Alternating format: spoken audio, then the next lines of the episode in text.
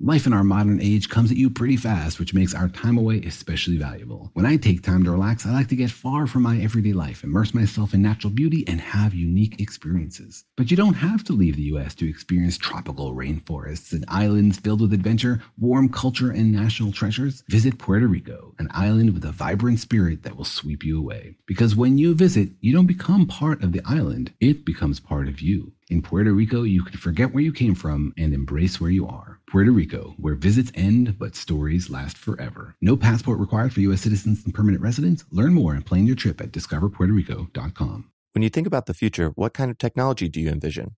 Whatever the future holds, artificial intelligence will undoubtedly be at the heart of it all. Join Graham Class as he hosts season two of Technically Speaking, an Intel podcast, and hear from the minds transforming healthcare, retail, entertainment, personal computing, and more with the help of AI. Tune in every other Tuesday and explore the latest technology that's changing our world today and creating a more accessible tomorrow. Listen to Technically Speaking, an Intel podcast on the iHeartRadio app, Apple Podcasts, or wherever you get your podcasts.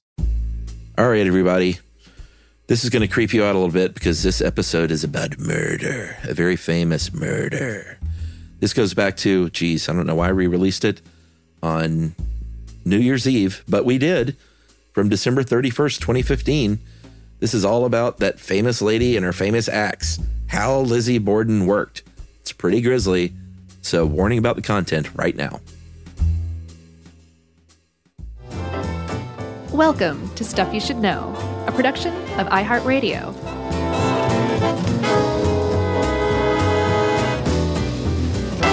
Hey, and welcome to the podcast. I'm Josh Clark, and there's Charles W. Chuck Bryant, and And Jerry's back. wow, wow, wow. Look at that fine looking lady over there. How's it going, Jerry? She gave us a Oh, quiet man. thumbs up. It's just like old times. Yeah, Noel is just quietly weeping outside. He is. you know, Get like back outside, Noel. he's peeking in our little portal window, scratching at it. The stint of Noel, aka the reign of terror, is over. Done. Yes. Noel's been deposed by Jerry. Yeah. So now it's not Noel sitting there or nobody sitting there, which Yeah. happened more times than I was comfortable with. At least four. Yeah, Jerry's like, wait a minute, that we can do that? yeah. I'm out of here. Yeah. So long, Jerry. So uh, welcome back, Jerry, and uh, we already said congratulations on little Inez, but Who just keeps getting cuter and cuter. yep, I know things are going great, so uh, we're happy to have you back. And little Inez, you're being very quiet. Just stay that way. She's just rocking in her little swing. Yeah. How Uh, great would that be? Having babies in here? Yeah, if they shut up, wouldn't that be cool? Oh, for sure. Good energy. I would just feel bad for him because it gets pretty gamey in here, Yeah, even after like 15 minutes, let Yeah. alone a couple hours. I kind of stink today. Actually, I was going to Do you? apologize. Yeah, I didn't use deodorant uh, Oh, last good. time I showered, which Thank was you. like two days ago. That's fantastic. I I, know it's terrible. I'm a even grown dressed man. up. Man, That's great, Chuck. I'm Thanks gonna for that. Yeah, I'm gonna take care of that tonight. That explains the sheen on your face. Yeah. Uh, okay. So uh, we're here. Jerry's here. I smell.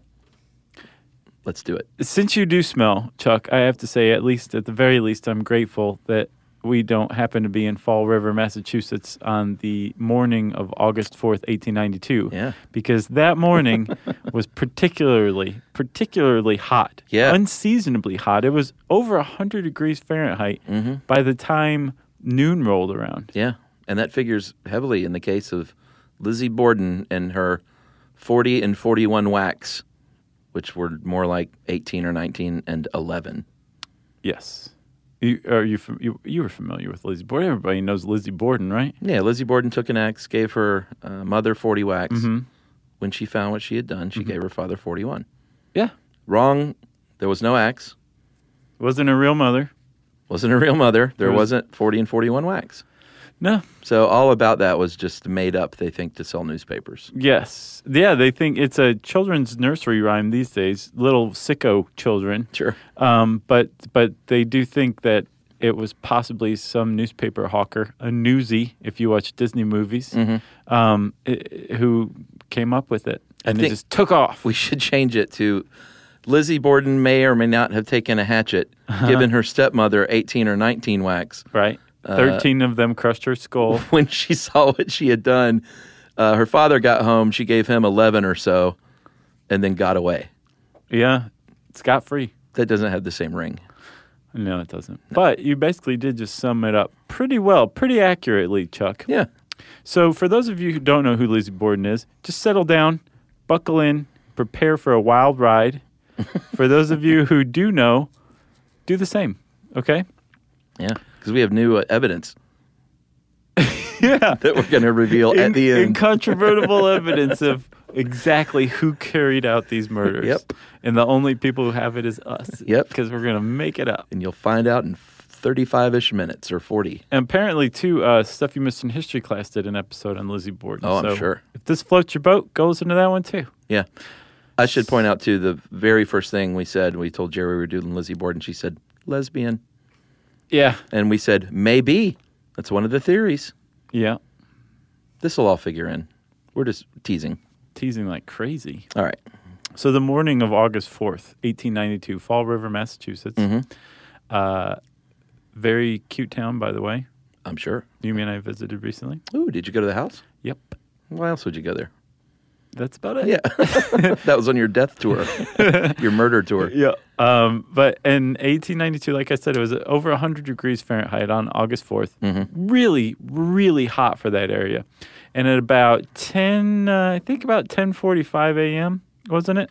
No, yeah, about 10:45. What, the, the first murder? No, the father com- coming home. Oh, yeah. Yeah, they place both of these events within like 30 to 45 minutes. Okay. Th- There's, you know, a give and take there. So about 10:45 a.m., one Andrew Jackson Bor- Borden returns to his home at 92 Second Street in Fall River, Mass. And um, the the the house is in a part of town that was uh, very popular among uh, recent immigrants, specifically Irish Catholics and Portuguese. Yeah. Uh, and I believe there's some Chinese uh, immigrants there as well. Why not? It wasn't a upscale part of town by any means, eh, despite the fact that Andrew Borden was an extremely wealthy man. Yeah, he was worth between seven and ten million today dollars. I've s- I've heard twelve. Let's say between seven and twelve then. Let's. of today dollars. Right. Uh, that's a lot of dough, and also a good reason to kill somebody. Yeah. Um, and he, despite having a lot of dough, he lived in one of the lower rent sections of town. Yeah. Um, his house did not have indoor plumbing, which was kind of odd by this time for that area.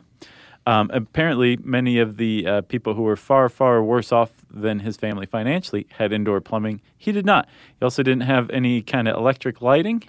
Uh, instead, he used kerosene lamps. Yeah. And uh, he kept the doors locked. He was very afraid of being robbed. Yeah. Uh, let's uh, cover this bit real quick. I think we should read this. Um, there's a lady named Angela Carter who wrote uh, about the case. She actually factored into our f- our fairy tales episode. She was the feminist writer way. who rewrote Wow. fairy tales. Boy, she's I all think over the she place. wrote what was that Neil Jordan take on Little Red Riding Ho- Hood? Yeah, I don't remember. She wrote the art, the short Okay. story. Same based on lady? it. Yep. Wow. So she said the house was uh, originally a two family home and they converted it to a single family home, but didn't take a lot of time. Apparently, just knocked down some walls, threw in a staircase. Yeah. And it ended up being a weird house because of that. It is very weird. Uh, and she describes it as uh, this way a house full of locked doors that open only into other rooms with other locked doors. For upstairs and downstairs, all the rooms led in and out of one another like a maze in a bad dream. It is a house without passages. There is no part of the house that has not been marked as some inmate's personal territory. Inmate, very nice. Yeah. Uh, it is a house with no shared, no common spaces between one, one room and the next. It is a house of privacies sealed as close as if they had been sealed with wax on a legal document. Mm-hmm. Creepy. No hallways or anything. No, Weird. no. One, each room led into the next, and in fact, uh, Lizzie's bedroom led right into her sister Emma's bedroom. Yeah. to for Emma to go to bed, she would have had to go through Lizzie's bedroom, um, and then her p- her stepmother and father's bedroom was behind hers, but it was sealed off by a locked door and accessed through staircase that only her father used that you could get to only with the key. Yeah. And to go up and down the stairs, they had to go through their parents' bedroom, right? Yes, but they It's didn't always do weird. that. That was it was off limits. It was locked. They And just jumped her- out the second story window. No, there was a front staircase. okay. They actually built a second staircase so that her their their parents could come and go to their room without Yeah. having to go through Lizzie's room. So for all intents and purposes, with this locked door, it was a wall that sealed off their parents' room from theirs. Yes, and when we say parents, uh, this is stepmother. Lizzie was born um, to Sarah Morse and her father in 1860. Uh, third child um, had an older sister named Emma, 10 years older. A second daughter named Alice, who died when Lizzie was two. Yeah, she had uh, she died from hydroencephaly. You could just make up anything back then. Yeah. It's something believable, Right. You know. Uh, and then her mother died in 1863 when she was just two of uh, uterine congestion. And then when Lizzie turned, uh, right before she turned five, he remarried uh, to Abby Gray, Yeah, who uh, the daughters were in their 30s by the time the murder took place, unmarried spinsters, Mm-hmm. uh, and never seemed like they had a great relationship with Abby. They didn't, but they both uh, adored their father, and um, he, he he personally appreciated that for his benefit. They referred to her as mother, and they did for decades Yeah. uh, until a time, which we'll get to. um, but they, they, the reason that um, Andrew Borden kept the house locked all the time was because a couple years before there had been a burglary where some mysterious burglar had come in and made off with $100 and some trolley tickets and some uh, jewelry, I think. And uh, it was basically pretty well known around town that it was Lizzie who'd done it. Yeah. It sounds like an inside job to me. She- Yeah, she robbed her own father. Yeah. Rather than accuse his daughter of this e- extraordinarily scandalous behavior at the time. Sure. Um, he just locked everything, and all doors were locked all the time. Yeah. Um, and he kept a key to his room on the mantle, basically daring anybody to even try it. Yeah. Because he would know what happened, because the only way you could get in was through this key. The only way to get to the key would be to have a key to the outside doors. Yeah. We say all this to say that when Andrew um, Borden came back home that day on August 4th, that morning, uh, he was locked out of his own house Yeah. and he had to be let in by the maid, whose name was Bridget, Yeah. but who Emma and Lizzie called Maggie because they had had another maid named Maggie and they decided that they just were going to call this one Maggie too. Yeah. That sounds like, um, do you watch the show Another Period? uh-uh. Uh, it's great. It's Comedy Central, basically a reality TV spoof of like Downton Abbey. Nice. And um, the two lead, Natasha Leggero and uh, oh, I can't remember her name from Garfunkel and Oates, the blonde. She does the. Uh, she's the other. I think they co-created the series. Okay. But they're just these rich girls who would like re- they renamed one of the maids chair. just I've got called to her Uh, check this out. Chair. How have I not even heard of this? I don't know, man. It's really funny. It's got a huge, great cast. Nice. Big fan. Uh, have you seen Anthony Jeselnik's special on Netflix yet? Oh no, Dude, love that guy though. it's really great. Yeah, It's so, so awful, but wonderful. yeah, Yeah. So uh, Andrew Borden gets let back into his own house. yes. Not Anthony Jeselnik. No, um, and he uh, he gets let back in by the maid, and he decides he's going to lay down for a little while on the couch. Right? Apparently, the whole family was under the weather, including the maid. Yeah, um, because they had been eating the same mutton for like five days. mutton That- sounds so gross. Mutton's gross to begin with. Yeah. Five day old mutton that had been stored in h- the heat in an icebox outdoors Ugh. is not just gross, it's really bad for you. So the whole family had basically come down to varying degrees of um, food poisoning, Yeah. apparently. So much so that Mrs. Borden, Abby Borden, had gone to talk to the doctor the day before the murders and said, I think we're being poisoned by one of my husband's business rivals. yeah, or my stepdaughter. Right. you know. Something like that. Uh, yeah, that's not all the weirdness that was going on. Um, in the in the months and weeks before the murders, uh, there was a lot of uh, s- not strange, but a lot of financial goings on that kind of raised the ire of the daughters. Yeah. Um, notably, Andrew started uh, being fairly generous with other members of the family, gi- Not- giving away properties and things. Yeah. Uh, including to Abby, Yep. uh, he gave her a house that she let her sister live in. Yeah, her sister was in big trouble, so he helped her out. Yeah, so he's got money. He's and the helping out. daughters are like, um, um, So he said, "You know what? I'll, I'll give you each a property as well, for a dollar. and uh, you're you're welcome." And they ended up reselling that back to Dad for cash later, which was kind of jerky. Yeah, well, it was a rental property, and he had a bunch of rental properties, and apparently his miserliness was very well known. Um, he also directed some mills, right? Yeah, And Fall River's i- incredibly famous for its mills. It was it's a huge mill town. So he, he knew that if you worked in the mills and rented a home from him or a room from him even, he knew if you got a raise and if you got a raise, he would raise your rent. Yeah. So this is a rental property, one of his rental properties that he sold to his daughters so that they could have rental income. Apparently they were they didn't feel like doing that, so they just sold it back to him for like I think 2400% increase Yeah. Not bad.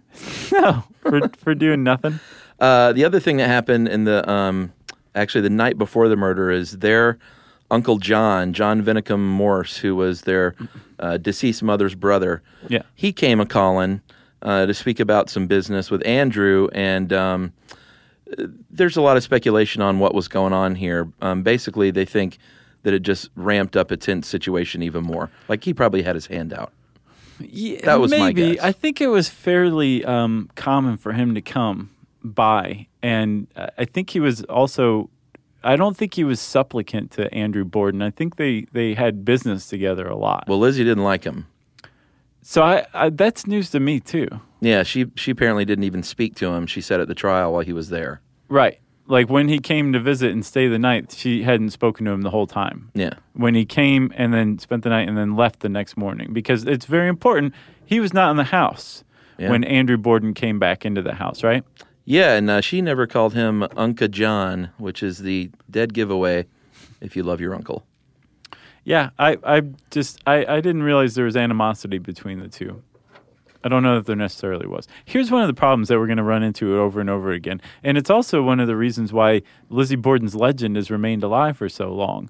Like, we have a propensity to take very complex, complicated people and their very complex, complicated relationships with one another and boil them down into caricatures that we can understand and easily explain. You think? And so, yeah, so over the century or so, we've done the same thing to the Lizzie Borden case. So it's really easy to speculate on, and it's also easy to interpret little things one way or the other, which also makes the whole thing a lot of fun. Yeah, no one, everyone loves a cold case. Yeah. All right, so let's take a break and uh, we'll get back to some of the nitty gritty deets right after this. Stuff you should know. Stuff you should know.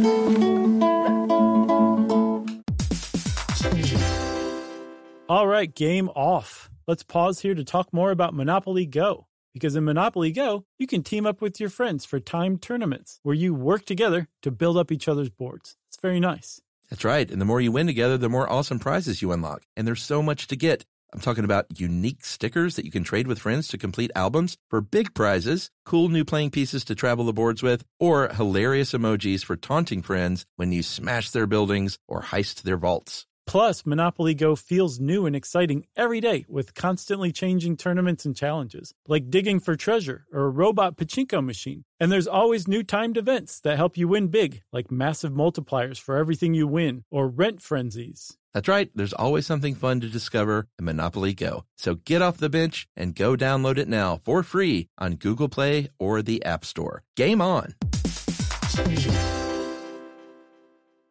Xfinity has free premium networks for everyone this month, no matter what kind of entertainment you love. Addicted to true crime? Catch killer cases and more spine-tingling shows on A&E Crime Central. Crave adventure? Explore Asian action movies on Hayya. Searching for something extreme? Check out skating, snowboarding, and more on Fuel TV Plus, the global home of action sports. And find crowd-pleasing bops on iHeartRadio's Hit Nation playlist. There's new free shows and movies to love every week. Say free this week in your Xfinity voice remote.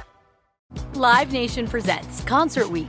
Now through May 14th, get $25 tickets to over 5,000 shows. That's up to 75% off a summer full of your favorite artists like 21 Savage, Alanis Morissette, Cage the Elephant, Celeste Barber, Dirk Bentley, Fade, Hootie and the Blowfish, Janet Jackson, Kids Bop Kids, Megan Trainor, Bissell Pluma, Sarah McLaughlin. Get tickets to more than 5,000 summer shows for just $25. Until now through May 14th. Visit LiveNation.com slash Concert Week to learn more and plan your summer with Sean Paul, Sum 41, 30 Seconds to Mars, oh, and Two Door Cinema Club. Are you still searching for your perfect place to call home? Well, now is the time to buy at Fisher Homes. If you're looking to move in before the end of 2024, May could be your last opportunity to start building your dream home and close before the year's end. If you're hoping to move in even sooner, Fisher Homes also has homes that are move in ready and waiting for you, where you can start enjoying the benefits of homeownership even faster. Schedule your personal tour with a new home advisor today at FisherHomes.com and make this spring the season you find your perfect home sweet home.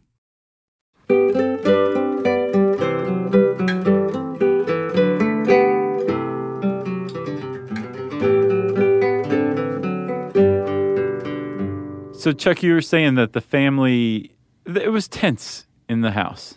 Yeah. To be certain. It sounded like it was always tense, but notably tense in Right. the months leading up to the murders. Yeah. And apparently, uh uh both Emma and Lizzie took off for several weeks right before the murders. Yeah. When they came back, Lizzie didn't even come back to the house. She rented a room for a few days, I guess, to ease herself back into having to live in this house again. Like a halfway house? Kind of. That's weird. maybe three quarters of the way house, and she, um, she and Emma both stopped calling Mrs. Borden mother. All of a sudden, around the time that um, her, their father had given the house that extra house to her, right? Yes. that her sister was living in. They started calling her Mrs. Borden, including to her face. That's pretty chilly, right? Yeah. So that's tense. Like you say, Uncle John Morse might have uh, increased this tension. And the house was very, very chilly, civilly, cordial to an extent, but just it was a house full of adults who were not getting along and, and like you say, probably hadn't been for a while. Yeah, then there was a matter of uh, in June 1892, um, Andrew, the father, killed a bunch of pigeons in the barn Mm. outside the house to make a pigeon. Well, so Abby could make a pigeon pie. Right. And supposedly, Lizzie kind of thought of these pigeons as her pets. Right. So uh, that would not have been a very cool thing to do if you knew your daughter loved these pigeons. So hmm, I'm in the mood for pigeon pie. Yeah, well, there, he apparently also defended his actions by saying that he was worried about intruders because local boys used to like to come, let themselves into their barn and hang out with these pigeons and play with them. So he solved two problems dinner and boys coming over uh, by just killing Lizzie's pigeons.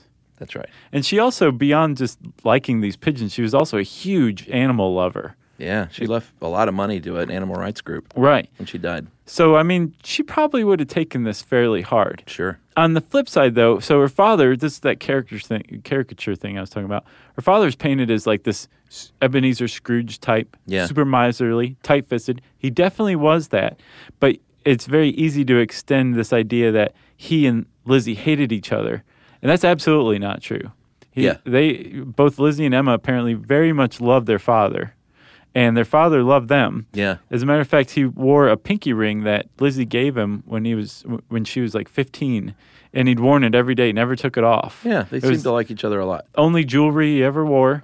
It was like there was definite affection there that often gets overlooked when you're just kind of painting this thing in broad strokes, you know?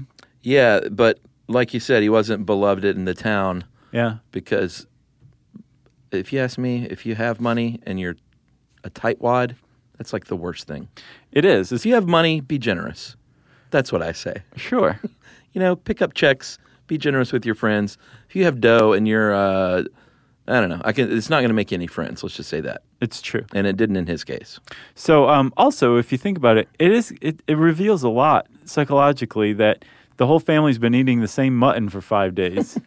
So And the first thing that Mrs. Borden thinks of is that their milk is being poisoned by one of her husband's business rivals. Yeah. That's where her mind went. exactly. So there's, uh, I mean, yeah, it, it's it's not just inside this house the the tension. It's also coming from outside a little bit as well. Yeah, and uh, I guess we'll go ahead and point out a few of the the circumstantial evidence surrounding Lizzie. So one of the things was in the days before the murder, she was trying to uh, she'd been seen trying to buy a poisonous prussic acid. Yeah, Uh, she said she wanted- cyanide. Yeah, she said she wanted it to clean things, uh, but other people in the trial said maybe she was trying to poison them. Although autopsies uh, revealed no poison in the bodies, no poison in the milk. No, the, but the prosecutors wanted to use that to to suggest that she had murder on her mind. Inadmissible. it was ruled inadmissible because they figured it'd be too inflammatory, and it course. was entirely possible that she really did want to clean this seal skin coat with that stuff. All right, what else? This the dress thing is Pretty damning. Well, hold on. Before we get any further into that, let's let, let's talk about the actual murders. Okay. You ready? Sure. So it's August 4th. Her father's just come back in. He's laying down on the sofa, right? And he goes to sleep. And he never wakes up. That's right. The reason he never wakes up is because, like you said, he got hit from behind and above about 11 times with an axe and hit in about the same area so that basically his face was cut clean away in- Yeah. into nothingness. Yeah. Um, Probably a hatchet, not an axe. yeah, yeah, you're right. I'm sorry. A hatchet. Um, and at about 11:10, Bridget was upstairs sleeping because Yeah. again she'd been throwing up from the mutton. Um, when she gets roused by Lizzie calling from downstairs saying, "Hurry, something's happened." She comes downstairs and she says, "Someone's come in and killed father." Yeah. So now this alert has just gone out. The the first body's been discovered, Andrew Borden, who's still bleeding, right? Yes. And his face is hacked away. Yeah. It's pretty grotesque. Yeah, you can see the picture online. Yeah. So Bridget runs across the street to the doctor to get him. Uh, comes back with him, and they say, "Where's your Where's your mother?" She's like, "Stepmother." They're like, "Where's your stepmother?" And she says, uh, "Somebody came with a note or something like that. I think she went to go visit a sick friend. Who knows?" Yeah. And um, then she goes, Well, actually, I think I heard her come back in. Why don't you guys go look upstairs? and Bridget is just like, I'm not looking upstairs. There's a dead body here. How do we know there's not another, another dead body? So a neighbor lady and Bridget goes upstairs and they see from the staircase into the bedroom. It's really cool when you go on the tour of the house. Yeah. You can stand where they stood and see exactly what they would have seen. Yeah. And there is Mrs. Borden, all I think 240 pounds of her, laid out on the floor with the back of her head Yeah. just split wide open Yeah. Mm-hmm. with something like 18 blows. And again, 13 of them have been. Um, have just completely crushed her skull. So Yeah. now there's two dead bodies, and eventually they are dragged into the dining room where they're autopsied. And uh, rather than be buried, they're before they're buried, they're decapitated Yep. and their heads are sent to Harvard. Yes. And then eventually buried at the foot of their graves, Yes. like all decapitated heads. exactly. So, um, almost immediately the cops went, uh, you. Yeah, You were the Lizzie was the only person in the house, right? that's right. because Bridget was outside when her around the time that her mother um, would have been killed. Lizzie was ironing handkerchiefs with a little mini iron and a little mini ironing board in the dining room. Yeah, Emma was 15 Hmm. miles away out of town. That's right. Uncle John Morris was away in town at the post office, I think, on business. Yeah, because he doesn't use stamps.com. Right. Yeah. And Andrew Borden was in town on his own business as well. Mm-hmm. So Lizzie was the only one in the house at about 9:30 a.m. around the time when her stepmother would have been murdered. She says that when her father came home and laid down around the time he would have been murdered, she wasn't in the house then.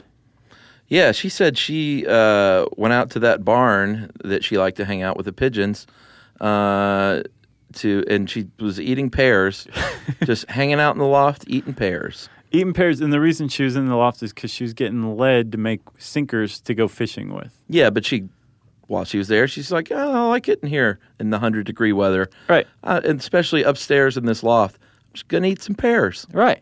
So she ate some pears. for I don't know 20, 15, 20 minutes. And when she came back in, she discovered her father called Bridget down, and the whole chain of events entered the public record around that time. Yes.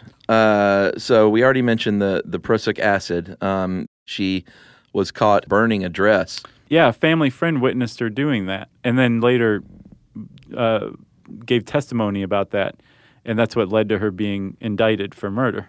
That's right. And she said that uh, the dress was stained, and that's why she was burning it. Stained with paint, though. Yes, stained with paint. Right, but this is three days after the murder. All of a sudden, she's pulling a, a dress out of the coal chute and saying, "Ah, this dress is stained with paint. I'm just going to go ahead and burn it." So this family friend, uh, Alice, says, "I wouldn't do that if I were you." And Lizzie said, "Shut up, you." and Alice said, "Okay," and goes and tells the cops. Uh, so in the basement, they found two axes, uh, two hatchets, and then a hatchet head uh, that had had the handle broken off. They suspected that it was broken off recently, and that hatchet head, um, they say, looked like uh, it had been planted there and covered with dust and ash to make it look like it had been there a long time. Gotcha. um, basically tampered with uh, evidence wise. Uh, one officer at the trial said the handle was actually there and we found it. Another officer says, no, he didn't. So who knows? Yeah, I think they the the consensus is um, among historians is that they never found this handle. Yes, but it's never explained why the one officer said they did. Yeah. Yeah. So um, that hand that that hatchet head that they did find though, Chuck, they never conclusively showed that it was the murder weapon. They just said this is probably a pretty good stand-in, right? And they never found any blood or anything on it, which that's kind of difficult if you think to completely get a hatchet head clean, totally, Yeah. right? So that's kind of weird. In a sense, I they don't know. never found the murder weapon, essentially. Uh, well, they said they did. Well, yeah, sure. The prosecution said that this was it. Right, but They- who knows? Right. Again, all suspicion is just immediately falling onto Lizzie. Uh, and there were a number of different um, hearings and inquests and, thing, and grand juries before she was formally indicted. Um, and each time, apparently, it, it looked like she was going to get off because despite what the cops thought, at this time, in this place and era, Victorian ladies did not murder people with hatchets. So that in and of itself was enough to get her off, right? Or to keep her from even being indicted. Yeah. But each time, her friend Alice from down the street would come in and say, uh, I saw Lizzie burn a dress that had some sort of brownish red stain all over it. And the jury or the judge or whoever would say, uh, We think that's enough. And so finally, it got to the point where I think the grand jury was uh, indicted her for three counts of murder, right?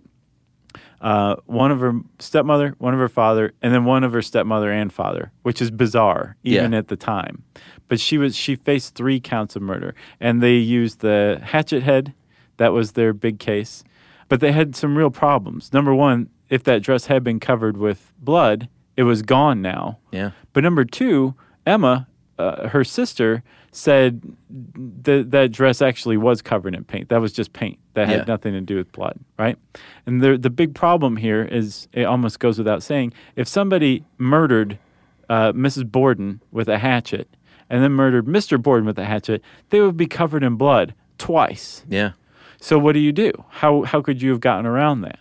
One of the theories was that Lizzie Borden stripped down, was naked, killed Mrs. Borden, put her clothes back on, and then when she had the chance, took her clothes back off, and then killed her father, and then rinsed off both times and put her clean clothes back on. That probably didn't happen though. Probably not. Uh, we need to take another break, though, and when we come back, we will wrap up what happened in the trials and what happened afterward. Right after this. Stuff you should know. Stuff you should know.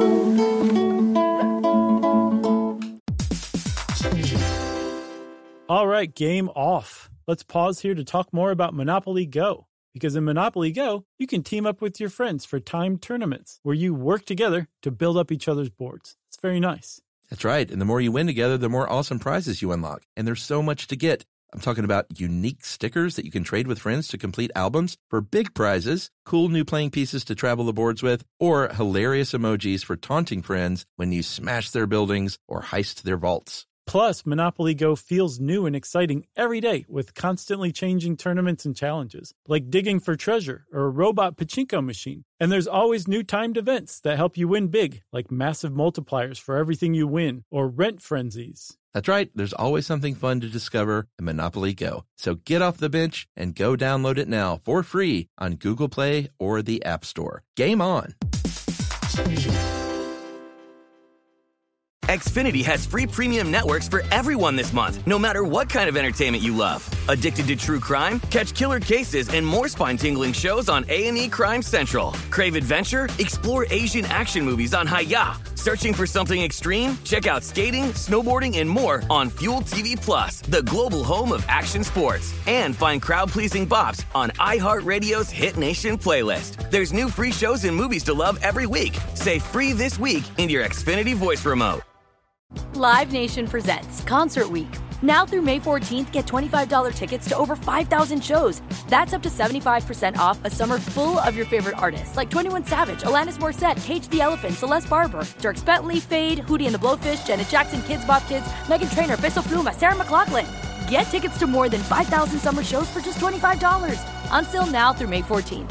Visit LiveNation.com slash Concert Week to learn more and plan your summer with Sean Paul, Sum 41, 30 Seconds to Mars, oh, and Two Door Cinema Club. Are you still searching for your perfect place to call home? Well, now is the time to buy at Fisher Homes. If you're looking to move in before the end of 2024, May could be your last opportunity to start building your dream home and close before the year's end. If you're hoping to move in even sooner, Fisher Homes also has homes that are move in ready and waiting for you, where you can start enjoying the benefits of homeownership even faster. Schedule your personal tour with a new home advisor today at FisherHomes.com and make this spring the season you find your perfect home sweet home.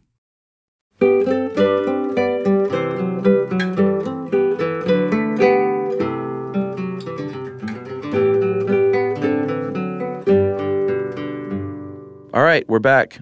Uh, Lizzie Borden on trial in big trouble, and uh, a lot of circumstantial evidence, but no, no hard evidence at this point at the trial. No smoking gun, as they say. No, Because not there even were a no guns. smoking hatchet. No fingerprints. Finger. They didn't do any fingerprinting at this point. Fingerprinting was new and uh, not really trustworthy, so they didn't even bother. Well, yeah, pretty much every step of the um, police investigation was fouled up. For the f- to begin with, the murders took place while almost the entire police force was off on the annual police picnic out of town. Yeah.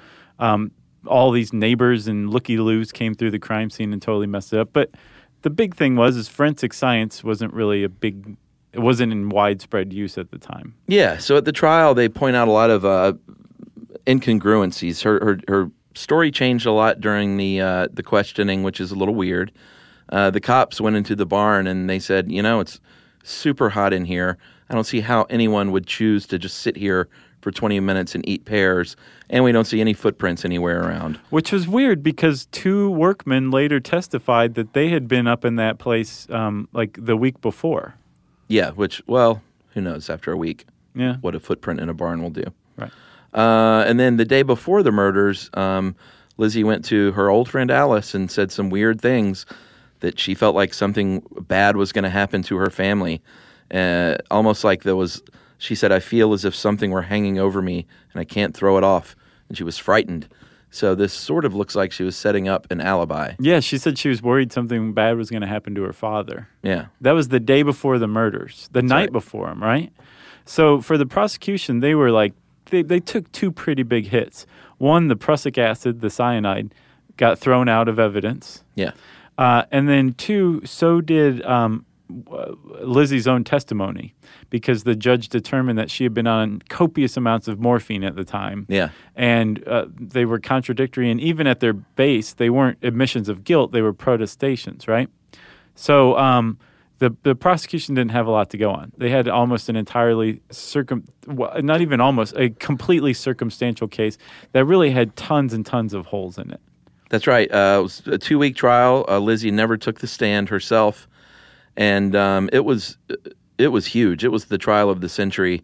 Um, she was deemed guilty, but while the trial was taking place uh, in her town, basically, and In it was her town. newspapers all over the world at this point. So the impression I have though is that out of town they had a different take on it. That these these bumbling dummies, these yokels in Fall Fall River, um, were trying to prosecute a woman for a crime that clearly some maniac had had carried out, and that they should just leave her alone. Finally, Oh, really? yeah, Interesting.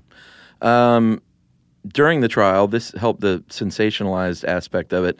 They actually brought in the chopped up skulls and presented it, and like it was out of a TV movie, Lizzie saw this, uh, swooned, and fainted, which of course was going to get some sympathy from the jury.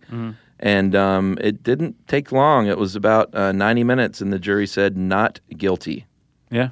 And she got away with it. So thinks many, many people. What do you think? Uh, I don't know. Well, here's some here's some uh, theories.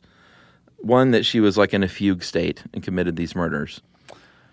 yeah, but a fugue state that lasted 90 minutes, where she was able to conceal the murder weapon and her own guilt, and wait for her father to come home and fall asleep. That's not fugue state. That's what they say, and it could have been less than ninety minutes uh, if you take the shorter side of both ends of the murders of the time range. Yeah.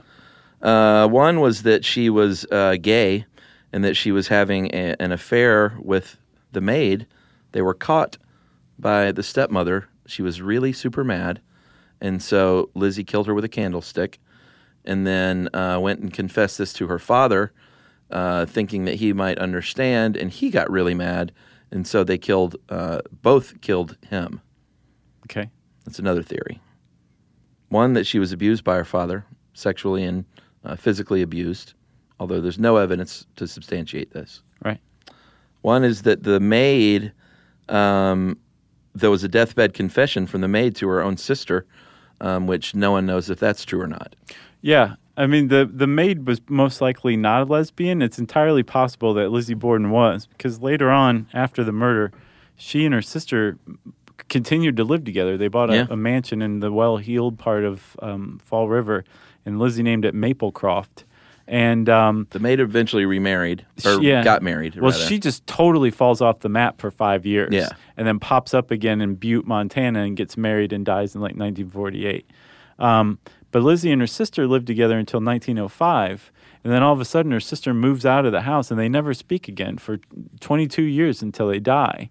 yeah. And uh, it's some people say that it was because her sister didn't improve of her relationship with this um, woman named Nance O'Neill. Yeah, an actor. Yeah, um, which is entirely possible. Who knows what what happened? Um, it could have been that her sister believed she was innocent, and then finally Lizzie admitted it in 1905, and her sister was like, "I am done with you." Yeah. Who knows? Uh, one of the other theories is that uh, William Borden, who was uh, the illegitimate son of Andrew and also a butcher, um, was the the uh, basically he killed him because of like failed extortion attempts. So was he proven to exist? William Borden, Yeah, I thought he was hypothetical. Is he like a real person? I think so. Huh. Uh, and then the final two was that Emma did it and had the perfect alibi in setting up that she was 15 miles away, Right. uh, and that Uncle John did it, who was there visiting. Yeah.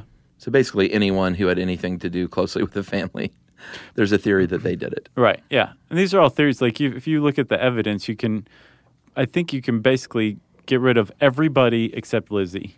And there are some big problems with their story, too. Like, even if you believe she's innocent, there's some stuff you really have to contend with. Like, for example, she says she was in the house at the time her stepmother would have been killed. Yeah. And her stepmother was like 240 pounds. And the police came and they dropped a 200 pound weight in the place where her stepmother had fallen when she would have been killed. And um, the cop downstairs, whose job it was to listen to hear if he heard anything, said it felt like the whole house shook, I'm sure. right? Yeah, So, and Lizzie's like, I didn't hear anything. That's, that's kind of a weird thing, right? sure. then uh, Lizzie also was she behaved rather strangely here or there. Like when the neighbor came over, she was like, "Oh, Mrs. Churchill, do come in. Someone's come in and killed father. Yeah, Like come in for tea." yeah. There's just a, a lot of weird stuff that she's done. And then the dad was posed afterward on the couch. Yeah, his favorite coat was rolled up beneath his head. Yeah, and he had his like arms folded over in his lap, and uh, this is creepy. Yeah, but if you really look at all the evidence too, especially the prosecution's case, there's no way that that jury should have convicted her. They definitely did the right thing in, in acquitting her Yeah. because they had there was no case against her really. Yeah, uh, I mean, she was little. She's like five foot one, and basically, one of the big defense points was like, this this tiny little lady just couldn't have done this. Yeah. these were like brutal, powerful, forceful blows with this hatchet, and uh, despite, I mean, the fact that she has crazy eyes. Mm-hmm. Maybe it's just that one picture. I don't know, but it definitely Yeah. didn't do her any favors in history. Yeah. like that one big photo of her, she looks like a psycho killer. She does you know, a little bit for sure. but uh, they said that no, there's no way this little lady could have done this, and that was kind of one of their main defense points. Yep. Uh, but it did matter what happened because everyone thought she did it, and she uh, would go to church and have people whisper about her, and kids threw rocks at her windows for years, and threw rotten eggs at her house, and ding dong ditch, and uh, basically was shunned by her local town folk Yeah. as a murderess. And even the people, all the out of towners who came and used her as, you know, to promote their own stuff, like the suffragettes, like made Yeah. her uh, uh, uh, basically a hero. By the time she died, like most people had left her, um, and she she died a fairly lonely old woman. Yeah. Despite having not spoken to her sister in 22 years, they died within nine days of each other. Yeah. Lizzie died first, and then Emma. And sweetly, oddly, weirdly, um, all of the Bordens Lizzie, Emma, Andrew, Abby, the original Mrs. Borden, Yeah. uh, and their sister who died uh, as a child are all buried next to one another in the family plot. Yeah, that's normal. That's not weird. That's just how they did things. Not weird.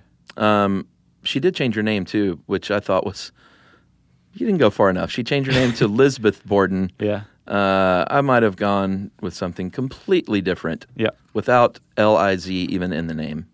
That would have Yeah. been my recommendation. Maybe like Tammy Borden or something. Or Tammy Smith.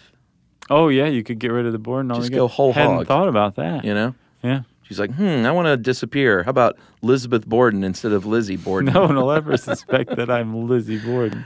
Uh, and she was pretty young. She was 66 when she died. Yeah, and her sister was like uh, several, uh, almost a decade older than Yeah. her. Um, so she died at a, I guess, a respectable old age. Lizzie died youngish. Not bad. Her sister didn't even die of an illness. She fell down the stairs, supposedly. With push marks in her lower back. right. so we've basically just given like a really like broad overview. You can dedicate Oh, yeah. all of your spare time to this case. It's really fascinating. It's, r- and there's a lot of stuff on it on the internet too. And if you're ever in the uh, Providence or Boston area, g- like do yourself a favor and go down to the Lizzie Borden house Yeah. and take the tour. It's pretty You cool. can stay there, right? yeah, it's a bed and breakfast that you can stay in. Supposedly haunted. Allegedly. Yeah. Yeah. If you believe in that kind of stuff. Oh, Eat- wait, our new evidence, though. We didn't reveal it. Oh, okay. Go ahead. I have none. Uh, I don't either. No, okay. Man, you scared me. I thought like you really did after a second. No, that'd be, that'd be great. I wouldn't be sitting on that.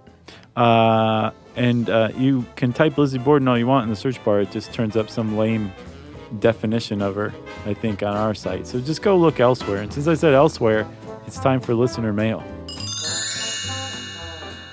Greetings, gents, and Jerry, uh, or Noel, or Empty Space. Um, I've recently developed somewhat of a novel biological effector. Remember, we talked about those. Uh, and it's taught me a lot about how I did and how I uh, should be carrying myself in the world. Um, I'd like to believe I've been polite about it, but I'm definitely the type of person that has a hard time not noticing and having my attention drawn to irregularities about people, especially on their faces. Uh, about two weeks ago, I developed a bacterial infection of my skin that covers about half of my forehead and extends down to one eye, causing redness and swelling that makes the eye remain more closed than the other in a resting state. I was surprised of how many of my friends and strangers in public I could tell are distracted by it when talking to me, and it made me feel a little self conscious on top of my own hang ups about such things. I think I've learned a little bit from the experience about what it might be like to be someone that goes through their whole life in this situation. Uh, in my case, at least, it's not as simple as just ignoring the condition, but it goes a long way for people to acknowledge it and be able to accept it without judgment. Uh, thanks for the work you guys do, for keeping me company uh, with a wide variety of topics. That is from Andrew in Utah. Thanks a lot, Andrew. We appreciate that. Yeah, sorry to hear about that, man. And but I like your attitude about it and Yeah. the fresh perspective it's brought you. Yeah. Uh, if you got a uh, brush with fresh perspective, we want to hear about that, no matter what it has to do with. You can tweet to us. Uh, oh, wait, Chuck. We want to say uh, Happy New Year to everybody. Yeah, Happy New Year and happy birthday, Yumi. happy birthday, Yumi. Uh, okay, so if you want, you can tweet to us at SYSK Podcast. You can join us on Facebook.com slash Stuff You Should Know. You can send us an email to StuffPodcast at HowStuffWorks.com. And as always, join us at our home on the web, StuffYouShouldKnow.com. Stuff You Should Know is a production of iHeartRadio. For more podcasts from iHeartRadio, visit the iHeartRadio app, Apple Podcasts, or wherever you listen to your favorite shows.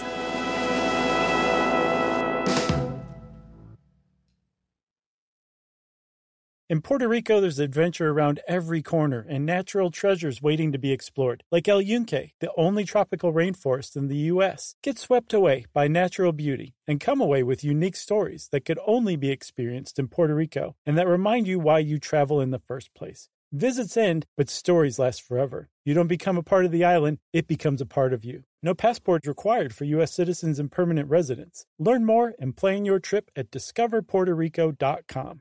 Hey, if you haven't heard of Visible, well, now you have. They're the wireless carrier that's making wireless visible. It's in the name. Switch to Visible, the wireless company that makes wireless visible. Get a one line plan with unlimited 5G data powered by Verizon as low as $25 a month every month, taxes and fees included. Use promo code STUFF. 20 to receive $20 off your first month for listening to this podcast. Switch now at visible.com. For data management practices and additional terms, visit visible.com. The visible monthly rate is $25 per month. Live Nation presents Concert Week. Now through May 14th, get $25 tickets to over 5,000 shows. That's up to 75% off a summer full of your favorite artists like 21 Savage, Alanis Morissette, Cage the Elephant, Celeste Barber, Dirk Bentley, Fade, Hootie and the Blowfish, Janet Jackson, Kids Bop Kids, Megan Trainor, Bissell Pluma, Sarah McLaughlin. Get tickets to more than 5,000 summer shows for just $25. Until now through May 14th. Visit LiveNation.com slash Concert Week to learn more and plan your summer with Sean Paul, Sum 41, 30 Seconds to Mars, oh, and Two Door Cinema Club. Are you still searching for your perfect place to call home? Well, now is the time to buy at Fisher Homes. If you're looking to move in before the end of 2024, May could be your last opportunity to start building your dream home and close before the year's end. If you're hoping to move in even sooner, Fisher Homes also has homes that are move in ready and waiting for you, where you can start enjoying the benefits of homeownership even faster. Schedule your personal tour with a new home advisor today at FisherHomes.com and make this spring the season you find your perfect home sweet home.